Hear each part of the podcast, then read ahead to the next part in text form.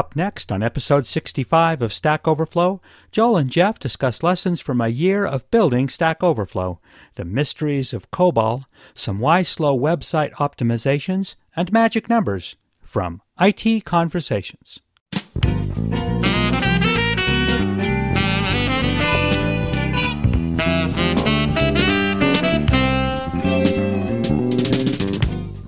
Hi, this is Phil Windley. Today I'm excited to bring you another great program from Stack Overflow with Joel Spolsky and Jeff Atwood here on IT Conversations. The Conversations Network is a 501c3 nonprofit, and we need your help.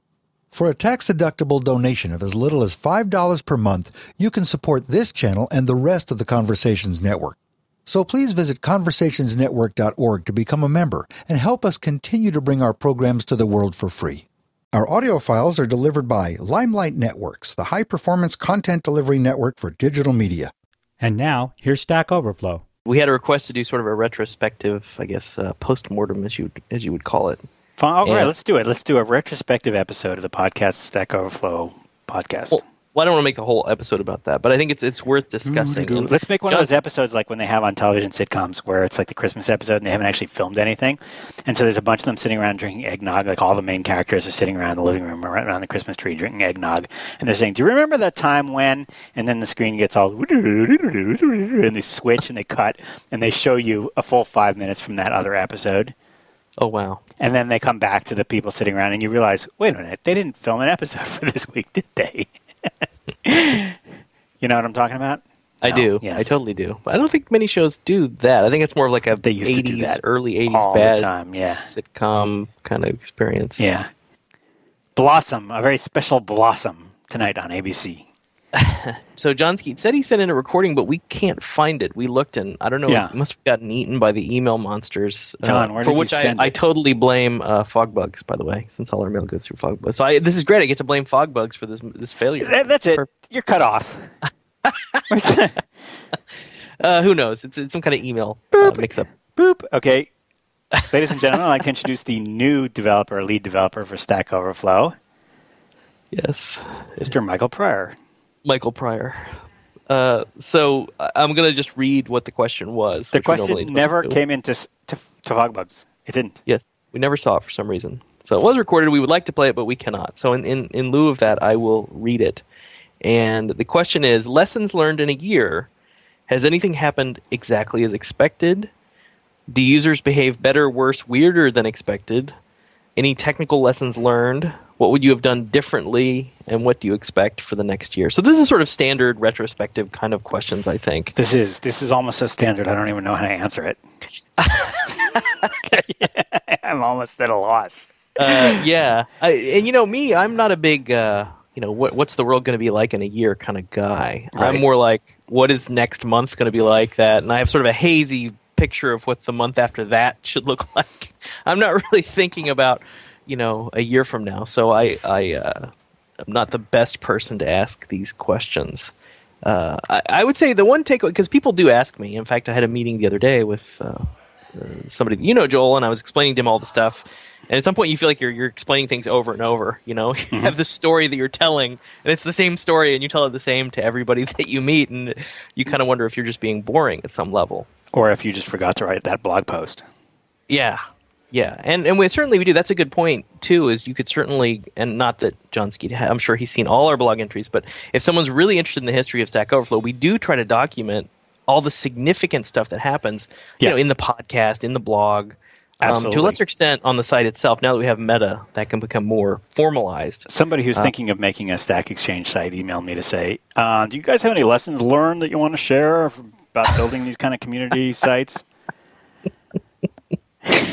It's that people never read. Ah. That's what I've learned. People don't read. I'm like, tell you what, sit down and listen Well- to about about 52 hours of podcasts that we've done. No, 64 hours of podcasts that we've done. Well, you know, maybe that does bring up a good issue. Is is how do you distill, you know, the fact? Basically, it's it's questions that keep getting asked over and over. So, I, I guess that's maybe one of the development models of Stack Overflow. Is I try to optimize the system in such a way that I don't get tons of support email. I don't get tons of questions about why does it work this way? How does it work this way? Mm-hmm. if you get tons of questions like that, it means to me that you're you're failing. You've built something that people basically don't understand and Right. don't get. But they care Yeah. enough at least to ask. Yeah, they you care could also ask, be you could also not be getting questions because they don't even care. Yes, That's nobody cares is always a possible outcome. So yeah, no, believe me, I'm glad to get the questions. you, you get those little websites that you, you know nobody's ever been to. It's like a it's like a blog and it's got about three entries and there's an FAQ, forty five pages long. that's right. How often do you post here? Well, I haven't decided yet. I think maybe I'll post here anyway. You know what I mean? Yes. Well, it's that's why I try to avoid interest. That's another reason to avoid introspection is because introspection doesn't really matter until you've done something that's worth. All right, I'm cutting off this question then. What? No, no, no. Wait, wait, wait. No, I, I I think it's good to have a summary. It has been a year. I mean, it, it's good to have a little moment and have our little, uh, you know, thought process about what we did right and what we did wrong. Let's get drunk on the show. I'm I'm so wasted right now. That's that's the whole topic. of the show. oh my god, I just snorted. Yeah. So uh, retrospectives can be tough, but one thing I will say in terms of telling the Stack Overflow story to the people that I meet, which is sort of where I was going, uh, I do identify two things that we kind of got wrong uh, early on, and and those really, if I had to summarize all the things that we got wrong early on, it's it's about capping things that happen. In other words, making sure that anything in, that happens in your system has an, a, cap on the number of times that it can occur. Ah. Uh, because anything, when you come to the web, anything that's unbounded, somebody's going to exploit. Somebody's like you cannot have unbounded behaviors in your system. That's sort of the difference between a small site and a large site. Small sites can get away with just like you know because nobody cares. Well, I don't even want to say nobody cares, but uh, I think a site has to get to at least Stack Overflow size. You know, like it has to be getting around a million page views per something before you start to notice that being a problem. well, I think even if you have five users, one of your users is going to be, Nah. you know, a joker. No, you don't have if- one out of five people are not jokers. It's much less than that. Well, let me give you a specific example. And this this happens all the time today to the point that we're we're actually considering writing code to fix this, mm-hmm. or at least automatically penalize people that do this because it's so annoying to us. Mm-hmm. So we have view counters on our questions and on our user pages, and you know, programmers being programmers see that there's a way to increment this view. Mm-hmm. And they look at the source and go, oh, I see how you're incrementing this view. I'm going to increment your view one billion times to show you how awesome I am Uh huh. you know, and they don't really consider that like they're not the first person to have this idea, this genius idea of incrementing the view, which during the beta did happen. We hadn't had a chance to write the code to to put a bounding on that. Mm-hmm. You know, it was just very simple. It's like okay, every time you visit the page, it's just incremented. Blam. It was like two lines of code, right? So that was just ready to be exploited. But that was a year ago. so like, first of all, how stupid do you think we are? I mean, really, Well- like. You think you're really that That's clever? what they're. Hey, That's what they're. That's what they're asking. They're like, I'm wondering. Ah, but then they, they just do it. Like we'll go and We have I have a daily report that shows me all the the the sort of weird access patterns to the site, and they show up like a sore thumb in these reports of like, wow, somebody retrieved this one URL twenty thousand times.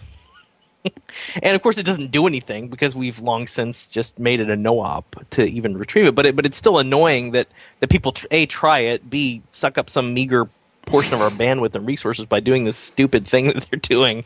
Uh, and then three, it's kind of offensive that they would think that this would work. That we're actually this dumb that we haven't figured this out. I know that's that's how, how you feel whenever somebody tries to rip you off. You're like, ah, that's that's just offensive that you're trying to rip me off in that obvious and banal way. Well, right, because there's lots of clever hacks, like you know, and I've talked about many of our uh, exploits that people have identified that have been brilliant exploits, or you know, just stupidity on our part that I totally will own. I'll say, yeah, that was dumb. We shouldn't have done that. Mm-hmm. But this doesn't. This is not in that category. This is not clever in, at all. No. Um, so yeah, st- stuff like that does come up, and that that's the unbounded behavior that I was talking about. You have to bound all the uh, sort of scores and numbers in your system. All the things that users can do have to be bounded. How Yeah. many questions can be asked? How Well, many answers yeah. can be Without invoked? being too philosophical, I wouldn't go so far as to say that that was a mistake. I mean, it was something we probably didn't know we were going to have to do, but I, I still wouldn't have done that in advance of building the site.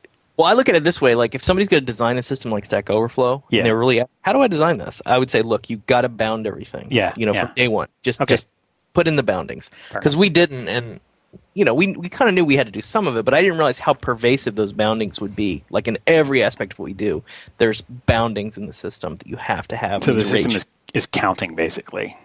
Yeah, you're just making All sure that nothing stuff. happens too much because if anything happens too much, it's just bad. It Right. just it leads to really, really bad things happening. Uh, you know, both from the reputation system, from a scoring perspective, from a hardware perspective. Um, it- it's pervasive throughout the system. Have we had really to shut off any countries yet? No, only IPs. Like I, I had We this daily report that we came haven't, through, and we I haven't just, just blocked an entire nation. no. Or Hopefully, it won't come to that. small nation state. It won't come to that.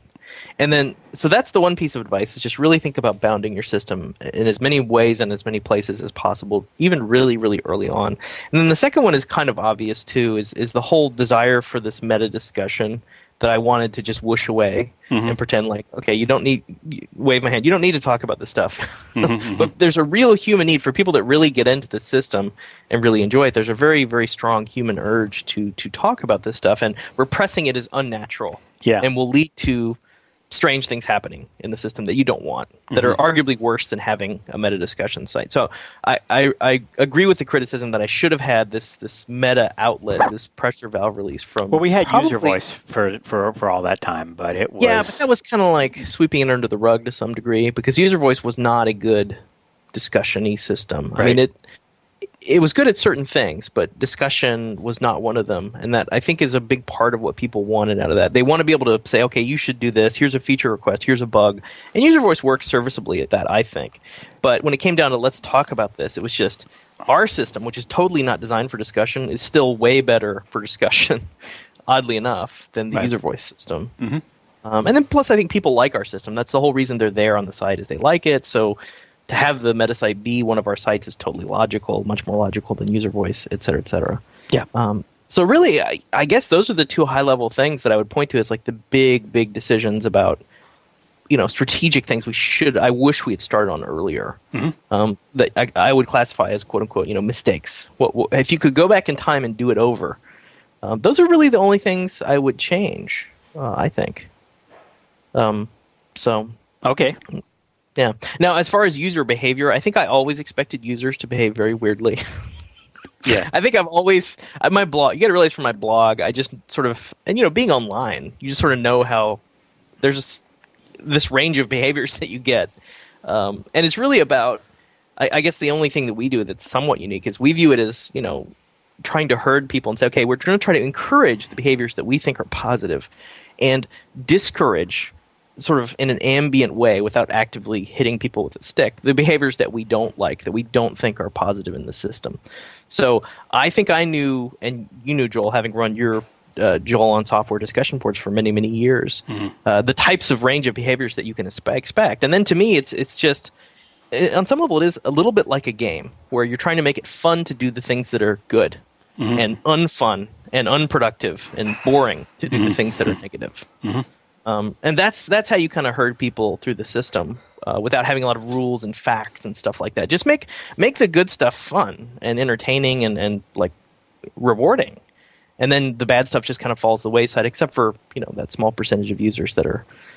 Uh, I think we always described this at the beginning is that there's always going to be somebody that gets sick of playing the game that you set out for them. They've gotten bored with the chess game, and they've invented the new throw the pieces on the floor game because they're bored with the chess game.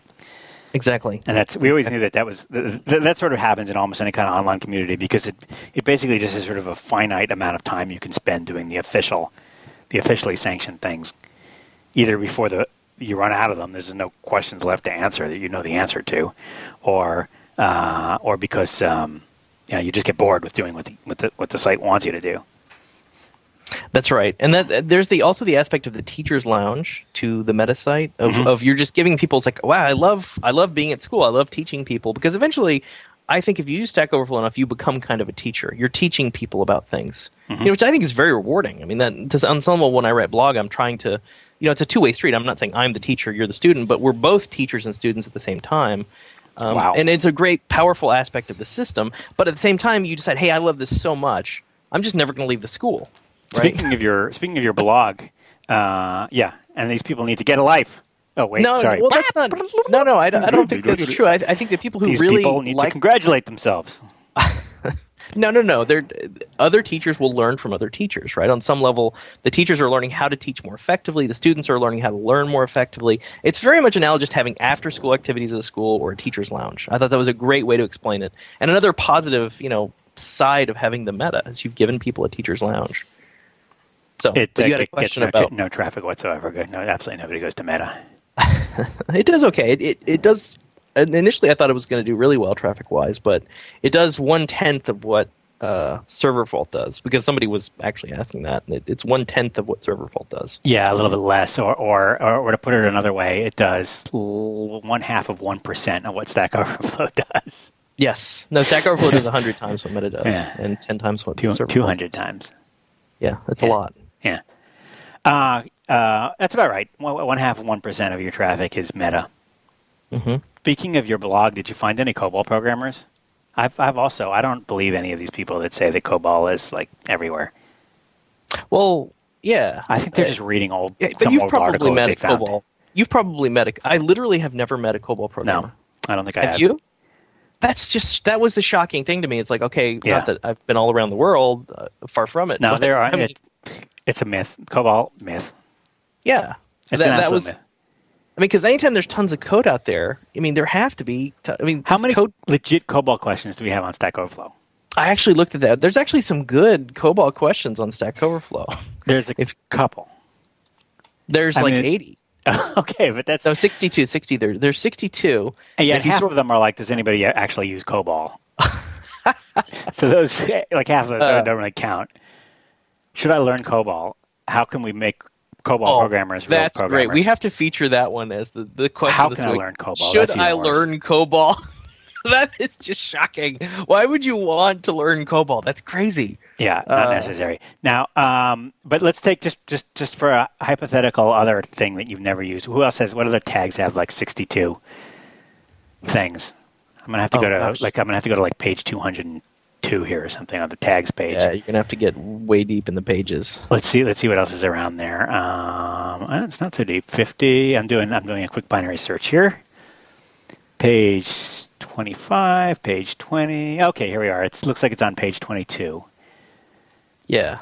And uh, what else has Small about the same number of? Uh, Smalltalk at 69. that's the, but that's the only thing that that, that that that you can even recognize. Delphi 2007. Huh. yeah. That's because Yeah, a lot of these are just sort of random. Hey, FogBugz has 66. What is that? There you go. FogBugz is at least as popular as COBOL. yeah.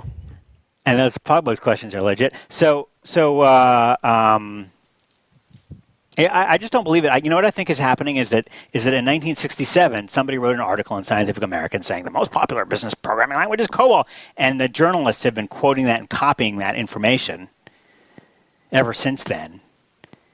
But I, I just don't believe it. I just don't. I just don't buy it that there's eight million lines of COBOL code, and, and you know what? It takes four thousand lines to add two numbers together in COBOL. So I Oh, wouldn't be surprised. It was shocking. It was Yes. shocking because when I wrote that blog entry, I was like, I should probably put some COBOL code in here so people know what I'm talking about. Yeah. And you can do COBOL.net. I had known that from the earliest days because I was just remember like they listed all the different languages that you could use in .net. Of course, nobody does because everybody just uses C sharp. Right. but uh, and they had Fortran, and it was like COBOL. It's like wow, COBOL. COBOL running on the common language runtime. That's that's hilarious. Yeah. And then if you trace through, it's like this this three line thing in C sharp that becomes what like twelve lines in COBOL of like really dense uppercase text. right. Uh, it was just appalling, and you can sort of see why no sane programmer would like seek out COBOL. There's a question. There's a totally legit uh, question here about COBOL, uh, in which somebody wants to do something that's you know like a, a, a word in, in, in, in SQL syntax. it's not even a statement in SQL. It's like he just wants to check for duplicate records, and it's like such a such a trivial thing to do in in in in, in SQL or something. And and in a COBOL, you're like, oh yes, that, this is all organized to be able to do that. First, you create a file, and then you create another file, and then you sort through sort the files, and then you go through them one at a time, and you ah. Well, did you notice there's ways to do math that are like literal, like add years to age? Yes, that was the original. That was the original. The thing about COBOL, for some reason, at, at, at first, I think in the, there was this design decision that it should be kind of an English language like thing. Uh, and this would allow the business analysts to be able to write the codes somehow because it would be kind of like English, and uh, that turned out to be harder than they thought in 1956, and um, uh, is is still hard. And and the last the last programming language to, to reproduce that mistake is uh, AppleScript. Yes. but anyway, they they uh, um, they then they then came up with this story about how if at least the syntax was English-like, even if the programmers had to write it themselves using this obscure subset of English, at least their managers could understand what it was that they were doing. So COBOL supposedly had the benefit that a manager could understand, you know, add to to increment accumulator or whatever. Right. And that's Or- been debunked so thoroughly now. Yeah. I, I, Well, the manager's never going to understand what's going on. But yeah, there were all these plus- things that were like the classic uh, COBOL, COBOL statement was like, you know, multiply price by sales tax, giving you the total, and put this away somewhere and print it. Well, Uh, the COBOL COBOL tag is just good for so much hilarity. I mean, it's just every other question is just hilarious because COBOL is hilarious. Yeah. you know, it just you can't really take it seriously. It's just it's, oh yeah. So yeah, if you're ever bored and you want to uh, spend 30 minutes uh, amusing yourself, then definitely browse the COBOL tag on Stack Overflow uh, and marvel at the wonder that is COBOL. and where all those 220 billion lines of code are, whatever it is, some ridiculous number that the analysts keep quoting apparently The, over and over. the, the thing that I don't really get is that the the the, the um the uh, uh, oh, you know what happened? The company that used to make COBOL bought Borland. Microfocus was the company that made the COBOL compiler, Mhm. and they finally bought Borland. That's a shame. So Turbo Pascal has been purchased. by the company that makes By COBOL. COBOL. That's a sad end. That is a very very sad ending to the That's a Borland. very sad. That's possibly one of the saddest Legacy. possible endings. I think. Uh, well, you know what it was is that Microfocus was this company that grew from being very much like a legacy provider. Like, okay, it's not the coolest thing, but you're stuck in COBOL land, so we'll take care of you. They had the only COBOL compiler for PCs, um, which was like practically impossible to get to run, I believe. And they've just been dragging it, kicking and screaming along, adding Windows programming and .NET programming and all that kind of stuff. Even though Right. it doesn't make any sense. Uh, yeah, what was I going to say about? well, it's a the- product, so it must have a market. There, I mean, they, why would Oh yeah, they? yeah, it must have a big market. I mean, there must be money in this somewhere. I Oh, mean, they're here's my crazy. theory. You've got a system that was built in 1964 and it's still running. And you're like, oh, I don't want to redo it because God, was that hard to build in 1964? And you've tried to rebuild it several times over the centuries. Like a, a good example of this would be the flight control system that the FAA runs in the United States to, to track aircraft in the sky. And it's running on mainframes and it's written in COBOL or, you know, 360 assembler, you know, IBM 360 assembler or something like that. And uh, and it's it's just tons and tons and tons of code, and it's a big hairy mess. You don't want to mess with it, and uh, you're relying on it. But it was built in 1964, and it's been running since then. And if you look closely, you'll discover that it was built on a, in, in 1964. A big computer might have 256k of main memory. Mhm. So how much code could there be in 256k? Right? Like how many possible? How long could it possibly take to rewrite that using a modern language with all the advances that we've made since the 60s? If a you just start from fresh, figure out exactly what it's solving, it could not be that complicated because it's got to fit in 256k with the Yeah, data. and even then, the the biggest hard drive was what, like a gig? That was enormous. That would have been like Uh, millions I think and no, I think we were talking about five meg hard drives. Like those big, gigantic hard drives that they had in a room would have five meg of storage in them. Oh, right. The And ones that were like those- the size of a You, dishwasher. you saw those at the Computer History Museum, right? They Yeah. have a really cool, yeah, the Yeah. giant hard drives. It's like, look, Sure. one one megabyte. Yeah. I've used, I've used them. You know, there was there was one that uh, Control Data made one, a very famous uh, uh, uh, hard drive, and and um, uh, in order to keep it absolutely spotless, then the dust would get in there and cause the heads to crash. So they finally built in a vacuum cleaner.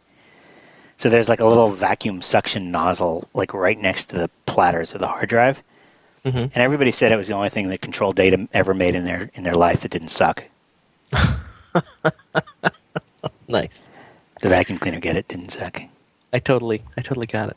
Yeah, That's a good one. not a true story. So yeah, COBOL, uh, that. interesting topic, and I mean, because there's a lot of old languages that are actually, I mean, Lisp, right, is still revered, and like Algol. I remember going to the Computer History Museum and seeing the little display of Algol. I was like, wow, that looks like something I could have written today. Yeah. So there, are, there are languages that have stood the test of time, and then there's COBOL, right, which is like I, I wouldn't town. say it's not fair to say that Lisp, Lisp has stood the test of time. Well, I mean, there's a lot of people that really respect the Lisp syntax and the power of Lisp, and so, I mean, it certainly it stood the test of time more than COBOL, right? Yeah. I mean, disagree with that? no, I don't know. I think uh, COBOL is running a lot more companies than Lisp is. I think Lisp is pretty much just point. running ITA software, and that's it. Well, that's a good point. I mean, there's the big disconnect between sort of what's readable and what's clean and what actually got used. Actually, yeah, And that's why, if you ask me, like, what I think the current COBOL is, like COBOL of today, like what will be COBOL tomorrow, I think it's. I used to think it was Java, but I don't think that anymore. I think Java's actually like the new C, basically. Hmm. It's just pervasive and everywhere and very common standard, but it's it's not bad. It's just is what it is. But I think the new COBOL, honestly, PHP. PHP is the new COBOL Yeah. because there are going to be Okay. billions I- I of lines that. of code yeah, produced in PHP. It's got kind of a weird syntax that not everybody, including me, likes Right, and thinks is right. kind of insane on some level. got a couple but then it doesn't matter because so many people are using it, so many people are creating stuff with it, um, and you can't really argue with success, right? I mean, if all these companies are using PHP, PHP and being successful and building cool stuff, I mean, who am I to really judge? There's a certain right? class of languages, though, and this does, COBOL does not have this feeling, but there's a class of languages that tend to attract the people that, um, even even if there's nothing wrong with the language, the language tends to attract people that are looking for the easiest way to get something done, and those tend to not be the best programmers. I mean, they may be good at other stuff, and but they they're, they're forced to do some programming, and so that's, Right. that was the problem with Visual Basic for all these years. Yep, that was um, the with, classic uh, Visual Basic uh. JavaScript and PHP are all in that class where they've attracted programmers who are not professional programmers and don't really care about how clean their code is. They just want to get something done, and that's why they've chosen this language because everybody said, "Well, it's a, re- a really easy way to get something done." Perl basically killed itself through this through this approach, and um, uh, and and so the code that exists in those languages is of much much lower quality right. than you would expect from an from an. I don't think that was true of COBOL. I think in the case of COBOL, nobody started programming. You know what? The, th- think about what what it was to be a programmer in the '60s. You probably went in some very special three month training course or something that IBM operated in your city, in the big old IBM tower downtown that every city had.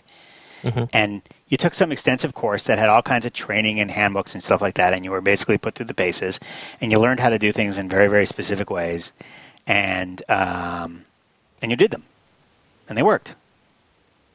Maybe you know, maybe the reason that we never hear from any of these COBOL people, well, first of all, they're probably all older, and secondly, they're probably all uh, at the point in their career where they're not going to change the way they've done things in their career. And so, for example, they're not used to, you know, th- th- they're not used to having the internet available as a tool for learning things, and you know, they're, they're just not they're not of that generation that logs onto the net and, and reads things that are written on the internet. Oh boy, Right. I'm going to get all kinds of nasty email now. No, I I think it's a it's a valid point. I think it's worth considering because I I think one of the weaknesses of the current programming community is it's all these young programmers and, and I used to be one too, so I, I empathize and I think I've talked about this on, on previous podcasts where you feel like, okay, all that stuff the old guys did is irrelevant. It's it's all about what I'm doing now. Mm-hmm. You know, I am the vibrant new life of this industry. And Yeah. it, it really is true. I and mean it's there's fair a lot because of you know what? If you had to do COBOL, you would just quit. You wouldn't do it. Yeah, and there's a lot of, and we've talked about this before on the podcast, so we won't belabor it. But there's a lot of sort of presuppositions that older generations have made that are no longer true. So, you know, there's there's a lot of truth to the to the the young up and coming young gun programmer. They really do drive a lot of the industry. But the downside of that is that they f- tend to forget that there's actually lessons in this old stuff that that transcends time. The the the people stuff essentially, like wh- why things work, why things don't work, often boils down to you know the human factor stuff of like why they designed it a certain way doesn't match the way people work and those lessons are timeless and i feel like they're throwing the baby out with the bathwater by not looking at this older stuff and trying to sort of suss out like why you know the history of it and, and analyze why it worked. It's like learning ancient Roman history, right? I mean, why is that actually valuable to anyone? Right. Uh, it's because people people haven't changed that much in three thousand or however many years it's been. Yeah. You know, we're still doing the same stupid human things, just with you know atomic powered you know devices now. So it's worth considering uh, the, these aspects of the computing history are still valid, even if like COBOL as a language is kind of crazy. There's still lessons there to learn from it. Yeah, not really. No. Well, you're the one who doesn't want to learn C, yeah. and that's uh, even that's even of our generation, so to speak, allegedly. But I think the whole the whole pointer thing, the whole memory allocation. That, I mean, I that's But just that's not. COBOL was full of. It was full of unnecessary words Yeah. that were that were there to. Oh my god! And, and I mean, COBOL, uh, COBOL is without knowing much about COBOL. COBOL, COBOL w- was being built to do business applications, which means fun, a lot of database actually, like a lot of access to database or run a payroll or that kind of stuff. And it's the stuff you might do much of with SQL today, which is the next generation. Except that you had to do everything manually. You couldn't just say, "Get me all the, you know, get me all the employees who are full-time employees and, and, and their salaries so that I can pay them." You couldn't do that. You had to say, "Open this file, and then the record looks like this. Now read a record. Now evaluate if the salary is that." And and it, it was just ridiculously verbose for a reason that there is just no need to do anymore because that particular problem has been solved, you know, in the 60s as opposed to the 50s. True. We have, uh, you know, there's an enormous number of. It's kind of interesting. I, I, I- feel like not, not only are people not going to know. I, I mean, you're right. Not only are programmers going to be able to go through their entire career without ever learning what a pointer is, but there's stuff now that we have to do kind of manually that that nobody's going to believe because there's going to be sort of the next generation of even faster stuff. So, for example, right now, one thing that people obsess about in the .NET .NET world, and they have to because because even Microsoft hasn't figured this out, is, is how do you get data out of your database? And the the current two contenders are, I believe, um, uh, the uh, the what's that one called? Uh, no, not Hibernate, not in Hibernate. Entity frameworks. Mm-hmm. There's the new entity frameworks, which is supposed to be the new hotness, but it doesn't do all kinds of things. And then there's the old LINQ to SQL hotness, which never really got finished, and neither of them are complete or can do basic stuff. And so you're always forced to try to decide between these two different ways of doing things uh, without good information. Now all the .NET people are getting angry and picking up their pens to write me a letter. but Yeah, am I, am well, I wrong here? That Well, there's that, the the thing you picked is kind of like the Vietnam, though. I mean, because the whole object relational mapping problem is just it's so hard, and I don't think there is an You're right. answer to it. Actually, I and, think and and and uh, well, there might be, but what's what's happening right now is that there's massive obsession because when you use one of these tools, it sometimes generates bad SQL. And by which I mean, if you are not writing your own SQL statements in your source code, there is a very major risk that you may face that the SQL statement that gets generated from you pulls back columns that you don't need, or pulls back rows that you don't need and therefore waste time, or does something in an inefficient way without using an index that you've carefully created. Or, Well, I the way I like to think about this is it's the one place where assembly language, and by assembly language I mean hand tuning SQL, still matters because the Yeah. performance that you're th- these are huge performance deltas you're talking sure, about. This is not exactly. this is not I shortened a loop and saved one millisecond over hundred thousand iterations. Which, by the way, Yeah. it's amazing how easy it is. To, f- I, I I do it all the time. I fall into that trap of like I'm going to optimize this, Right, right, right, right, right. and it's some copath like, and I profile it, and it's like literally I've saved like ten milliseconds. In the so it's obvious that, that, that 10 years from now, you and I, I hope we're still not doing this podcast. Hopefully, I will have gotten mini Joel to take over or something, or maybe one of these interns that are here can take over for me. But 10 years from now, uh, the, the, the, the, the kids are going to be coming up and they're not going to know SQL and they're not going to optimize anything. And there's going to be all kinds of under the covers. And they're going to say, you old people, you used to have to worry about whether you. Now we just bring the whole table in. We don't care how big it is. There is no table on Earth big enough that you can't fit it in the L1 cache of a modern CPU. Well, that's that's a great point because I actually had, had written someone on uh, on Twitter about like I'd done some. Ooh, I used the T word. Sorry. Uh, I, I we were upgrading memory, and I was just marveling at how cheap memory is. You Mm-hmm. know, 48 gigs, 64 gigs, and you're right. Eventually, you get to a point where you say, you know what, all that disk stuff It's is a waste of time. Yeah. Like just have everything in memory 24 seven, like huge amounts of stuff in Sure, memory. sure. And sure, what you're describing could actually happen. But this is sort of Although the I- way. This is the way I feel about these kids that don't understand that when they're concatenating those three strings together, they're they're they're go, they're scanning each string three times. Oh my god! Look at how you did that, and they're like, "Shut up, old man! Together. Doesn't matter." Yeah. Yeah. And- a lot of and, stuff doesn't uh, matter.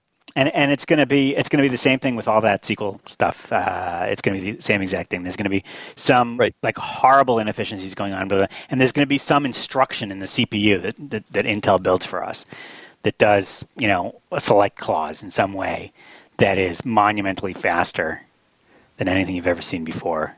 Right. No, that's a good point. I think we've we've sort of danced around this on previous podcasts, but that's why the young programmers coming up not knowing anything is actually a benefit because they don't learn the obsolete stuff. They don't learn these They don't you know waste a lot of time prejudices we have that no longer matter. Yeah. They just start with an open mind, the the beginner's mind.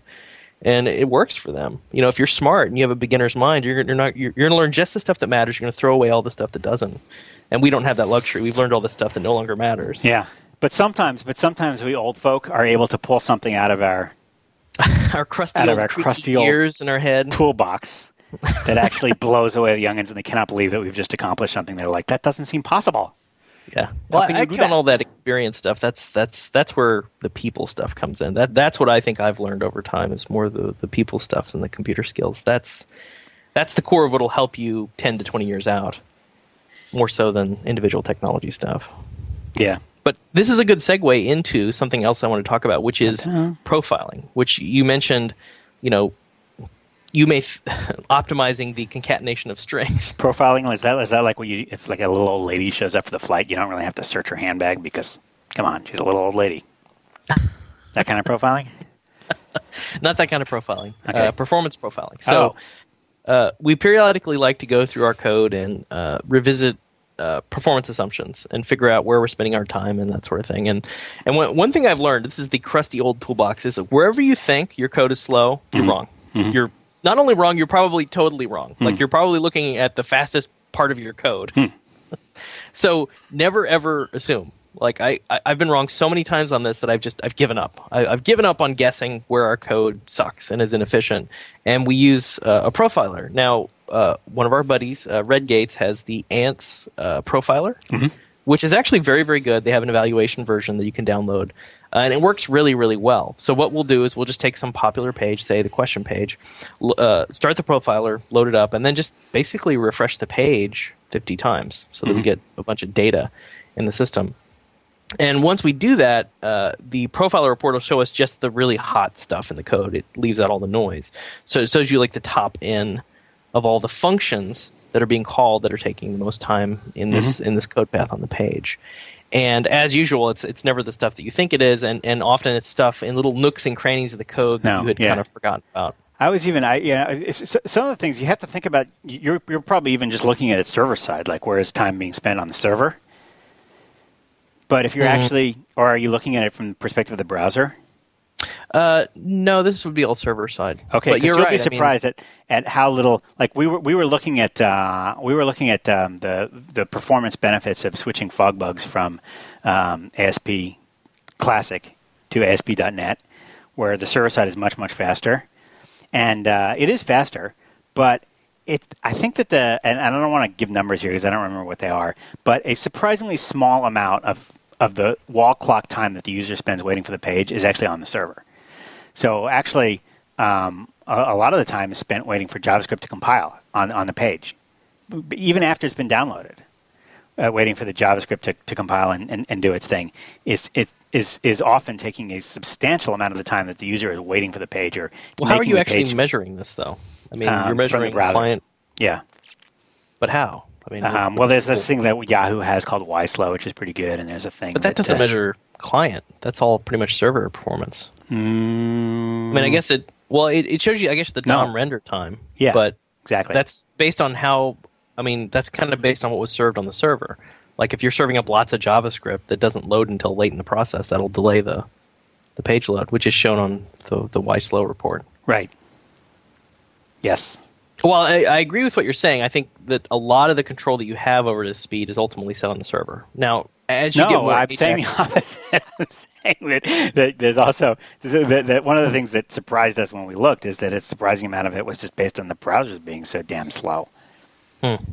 And actually, a lot of that stuff fixes itself because there's a new generation of browsers, which with much better JavaScript engines and much better. Uh, Oh yeah, um, that's yeah. absolutely true. There's no question about that. and uh, and so so where I had thought it was slow, which is just kind of grinding grinding away on the on, on the server, uh, was was not actually that big an issue. Now where that does matter, and there, here's the difference between Stack Overflow and FogBugz, is in FogBugz you generally have it, except for our FogBugz on demand, you've probably put FogBugz on a server that's not very busy.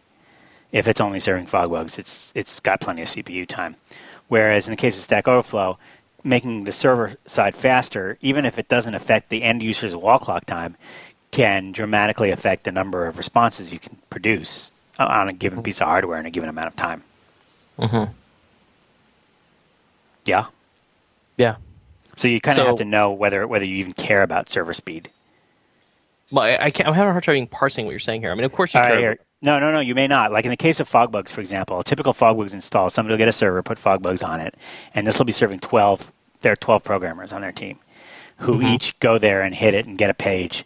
I don't know. Oh, I see. The load is so low. The load so on the little- server is low enough Oh, I that see. for all Yeah, intents yeah, and yeah. purposes, Okay. the CPU is not being used, and that, therefore your wait time. y- You know, you, once you get the wait time to the point at which you don't notice it, then there's no sense in optimizing it even more. But take that Right. same code base and now put it on one server and get 50,000 users banging on it, and uh, all of a sudden you're using 90% of your CPU. And if you could, if you could reduce the CPU load a little bit, you might be using only 50% of your CPU, and thus have much dramatically lower wait times for everybody. Oh, I I understand what you're saying now. That is true. Yeah. I mean, in one case, you're optimizing for the, the zero load state, which is you just want to spin up as fast as possible, and that's Yeah. that is kind of the opposite of what we do in Stack Overflow because you're kind of juggling balls all the time, Mm-hmm. and you're a juggler juggling thousands and thousands of balls, so they're always in flight, Yeah. right? So the setup time to start this juggling is nothing because it's always happening. Right. But if the juggler has to go pick up his balls, you know, from the container and get them ready every, you know, every five minutes, you're like, hey, juggle some balls for me. Yeah. Yeah. That is, I mean, almost exactly what's happening, right? There's just not enough balls in flight. So, Yeah. uh, I'm, I'm with you there.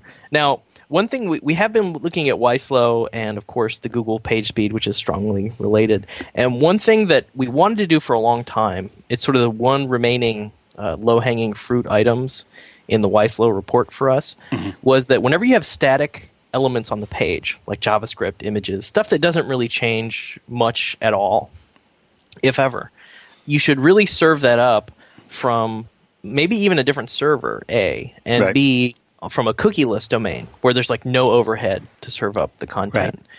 So And the other we- server, uh, if you can, if you can serve it from a different domain name, then your browser's going to open more connections and get it in parallel.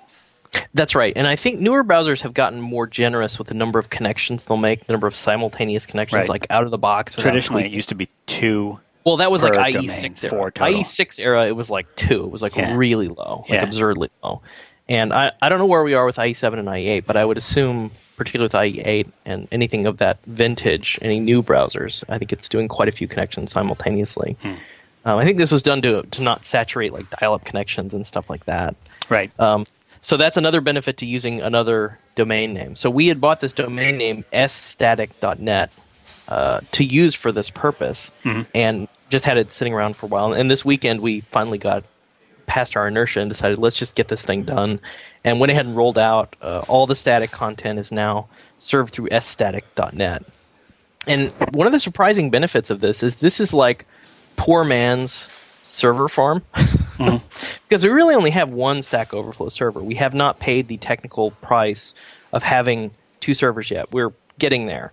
But we may have postponed that for another month or more because it's shocking uh, just putting all those static content requests cut our requests to the server in half um, because there's constantly people coming in, getting the JavaScript, getting the images, getting all the static stuff. And although that takes almost no CPU time, the, the server that we put that on, the CPU is like almost flatlined on that thing. Is that, uh, very oh. very efficient at serving static content? It's not not a lot of overhead. Yeah, it does But that. The serving static content isn't that like in kernel mode now or something? Isn't it that like HTTP kernel mode? HTTP there are ways driver? to make it in kernel mode. There's all these com- complex set of rules about you know how much dynamic. Uh, there's certain things you can't do once you're in kernel mode. Right. Uh, But, But I thought yeah. ser- serving static files was. Uh, it, it can be. It, Okay. it depends how they're being served and how you're configuring it. I don't know if we have it configured that way, but it doesn't really matter because it's already, it's so fast. It's just it's That's cool. That does take a, a bunch of the load off. Yeah. Yeah, it does because you have less sort of concurrent connections, so the server has less to juggle. And we saw a direct benefit to CPU, which surprised us. Even though the CPU didn't go up on the the server that was actually serving these requests has a shockingly low CPU usage.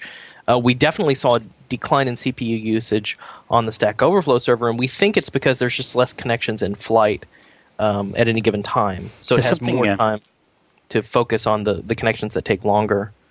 I'm People not entirely to, sure, actually. People used to recommend serving jQuery from Google.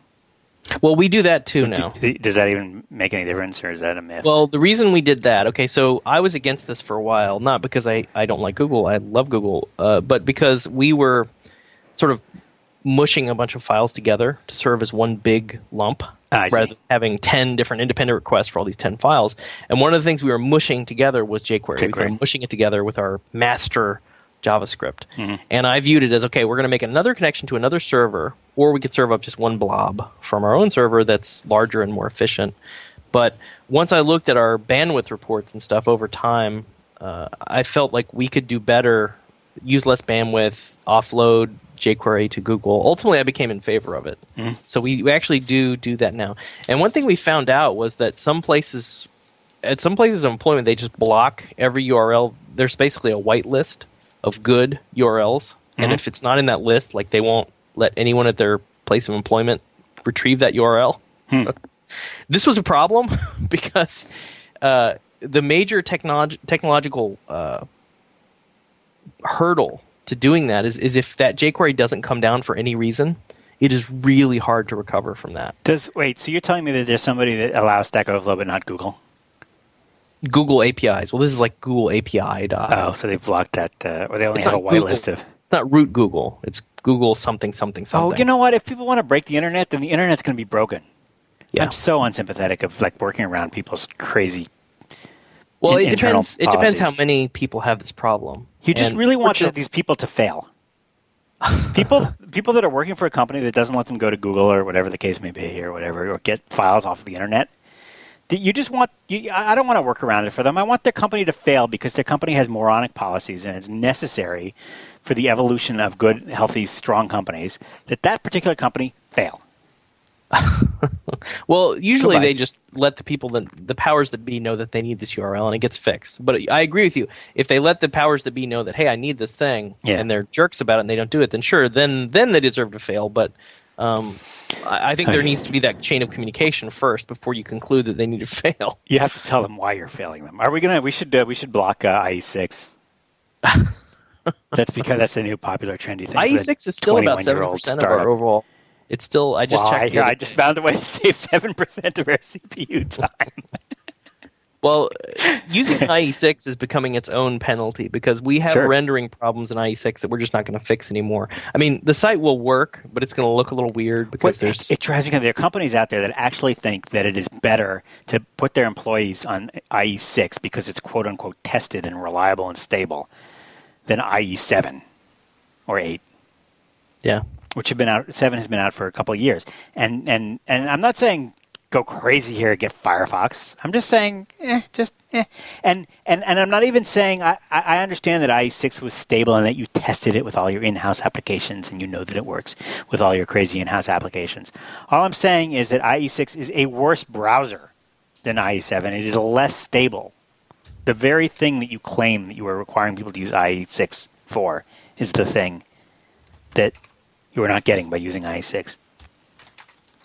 Yeah, I don't really understand that. On some level, I, I, I empathize with what you're saying, which is these companies are making decisions so bad Yeah. that maybe they don't. They're dinosaurs. They, but hey, there's a lot of dinosaurs out there. I, I don't know. I mean, my my position on IE6 at the moment is we want the site to work.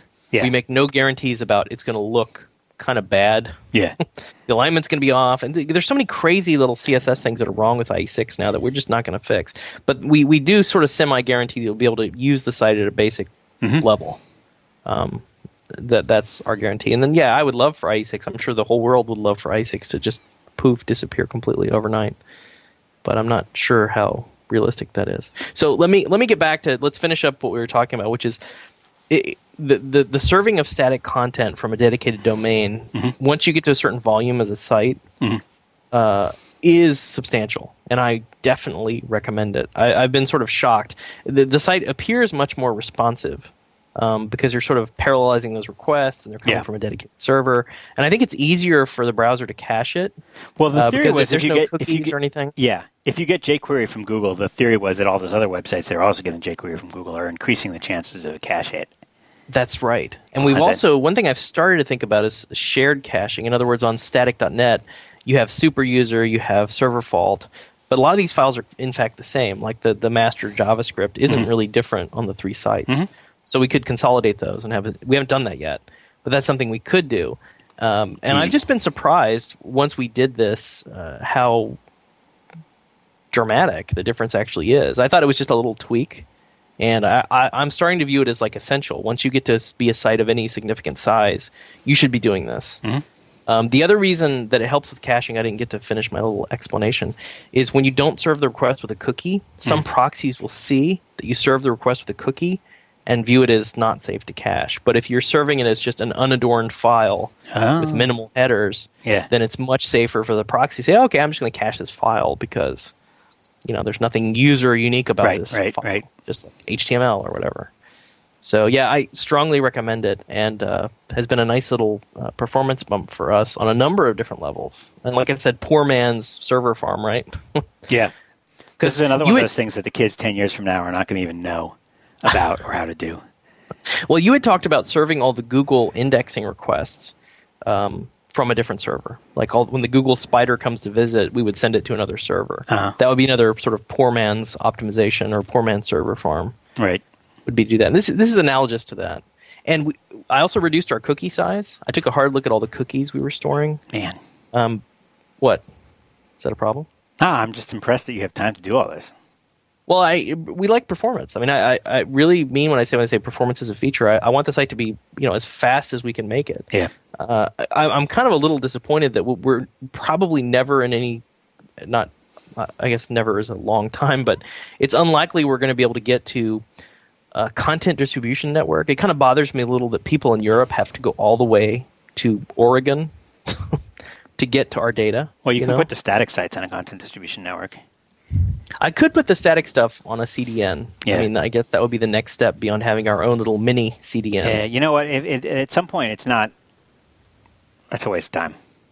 Well, yeah, we haven't gotten there yet, but Yeah. it, it bugs me a little. I feel bad because the people coming from Europe, the people coming from Asia, we have a huge international community, right? I mean, the U.S. is number one for sure, just in terms of traffic and stuff. Right. Um, but I actually posted this on the blog. I think uh, UK, Australia, um, Europe, um, these are big contingents of our audience, and they have to come a long, long way to get to our content. And there's nothing I can do about the speed of light, right? I can't make that faster Yeah. and the speed of the tele- telecommunications network. All I can really do is optimize our servers to serve it up as fast as possible. But um, I, I, I guess I would like it if we had some other server hub somewhere eventually. Maybe once we get to this Wikipedia scale that, in theory, we would eventually get to, then maybe it'll make sense then.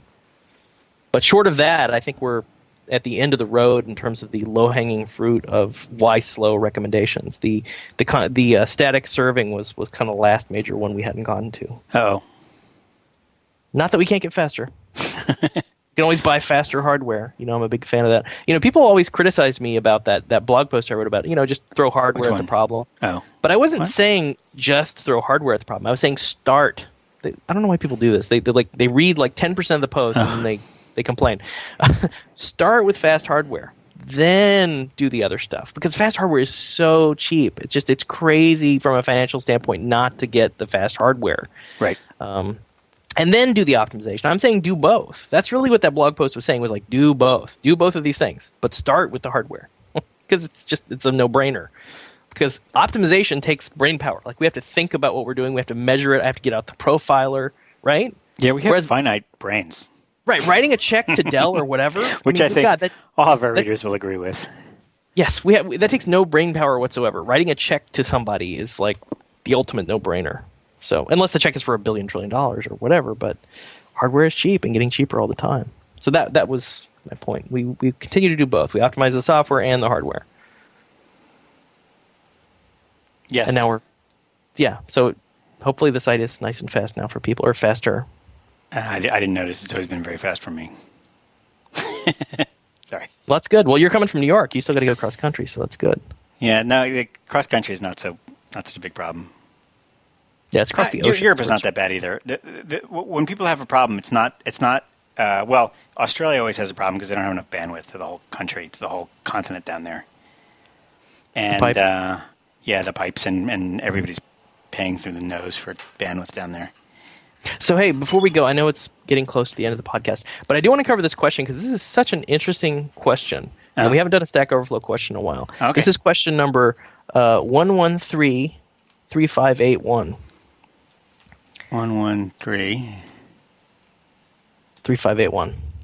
And the title is Is Oh, now now Stack Overflow is really slow, and I mean really slow. It shouldn't be. Jeff, go reboot the server. What? It's fast. I'll tell you what, you're gonna have to read it. I don't know. I my my no, it's not coming up. It's weird. Yeah, it does. Uh, interesting. Is it not coming up for you? It came up for you. Well, it was a little sluggish there to load the homepage, but now it's fine. Maybe I'm just like off the internet or Might something. have been some temporary thing. Anyway, so this question is some giant number, a magic number, or sheer chance. I'm not going to read the number because it's enormous. That'd be ridiculous. So this post has 156 upvotes, 72 favorites. Yeah. It has a comment with 82 upvotes. The top answer has 563 upvotes. Is that the thing about the person got charged on their phone bill? Yes, some large it's the amount? one about the guy who got charged some Yeah. giant num- amount of money to buy a pack of yeah, that one was on Reddit and Digg and all that kind of stuff. That's why I got all those votes.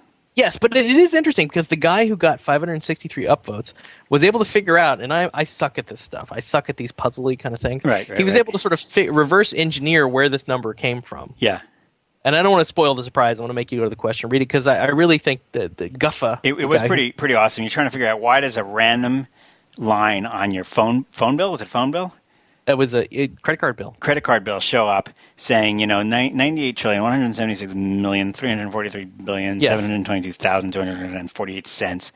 Like how do you get this particular number, this crazy number to show up on a credit card bill Exactly. as opposed And he was able to come up number? with this totally plausible explanation that, Yeah. that seems accurate, Mm-hmm. just based on this completely random looking number. And I think that's what people were reacting to was that it was, uh, It was brilliant it was piece of little so- detective work. It was yeah, it was a sort of cool cool piece of detective work, and, and it sort of reminds me of uh, um, well, there are a lot of it, it, it's similar to some other bugs that have that have happened that have had the sort of the same form.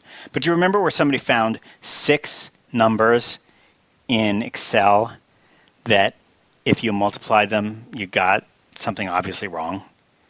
Like very very specific numbers, very specific floating point numbers in Excel, and I think you needed Excel 2007. Uh, I think that was the version. They just found a couple of very, very obscure floating point numbers that when you multiplied them, you got an obviously wrong answer. Do you remember this? Right. Vaguely. Vaguely. It was just one of these little floating point bugs that you hardly ever notice. And, and, and in the entire universe of all possible numbers that Excel can represent in floating point, this particular bug affected six of them, Oh, right. I remember that.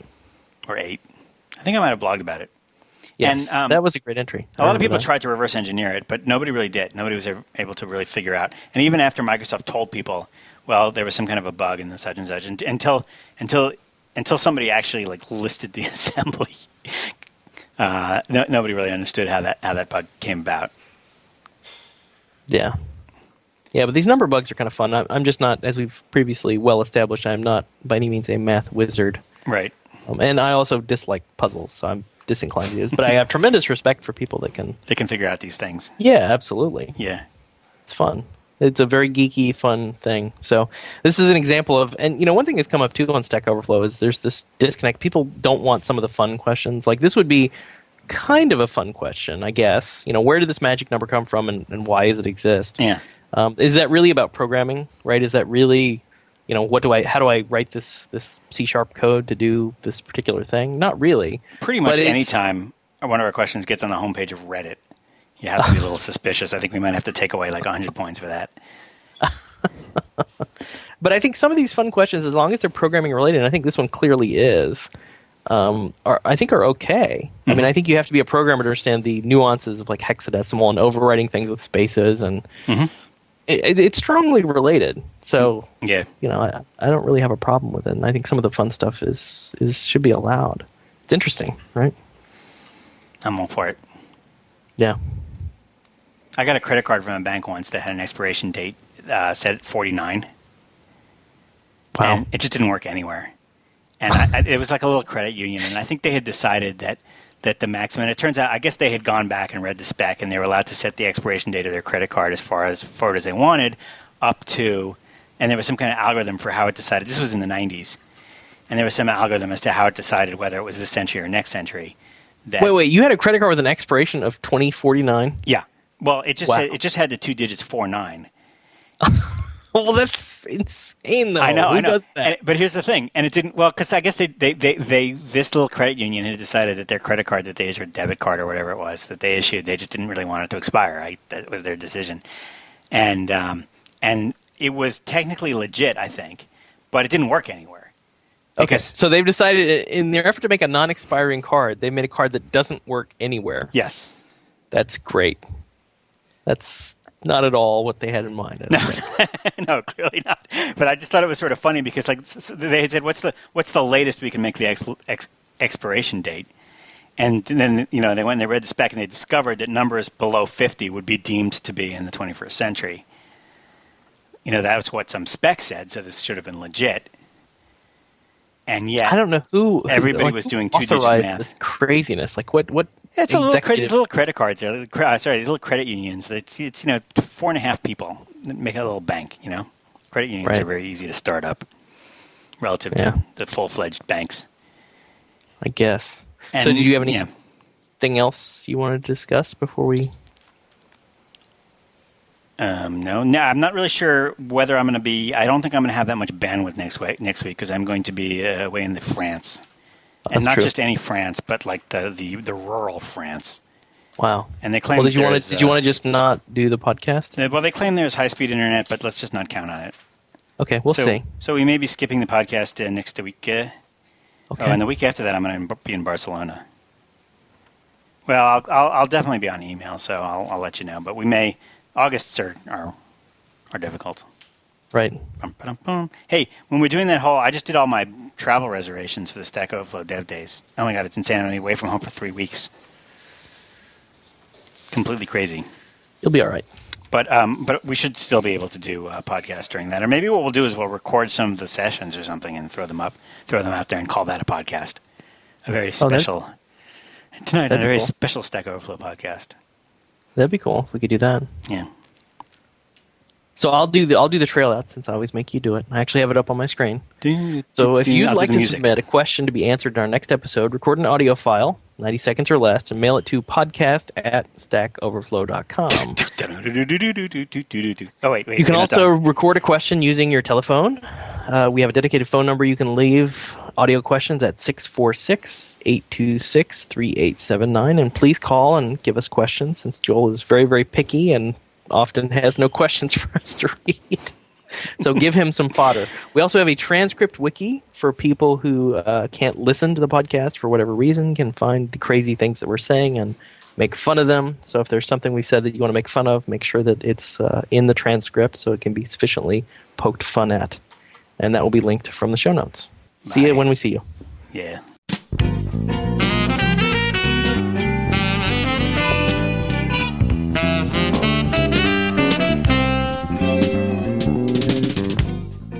You've been listening to Stack Overflow with Jeff Atwood and Joel Spolsky. The Conversations Network is a 501c3 nonprofit, and we need your help. For a tax-deductible donation of as little as $5 per month, you can support this channel and the rest of the Conversations Network. So please visit conversationsnetwork.org to become a member and help us continue to bring our programs to the world for free. Our audio files are delivered by Limelight Networks, the high-performance content delivery network for digital media. The post-production audio engineer for this program was Joel Spolsky. Our website editor was Jeff Atwood. The series producer is Jeff Atwood. This is Phil Windley. I hope you'll join me next time for another great presentation from Stack Overflow here on IT Conversations.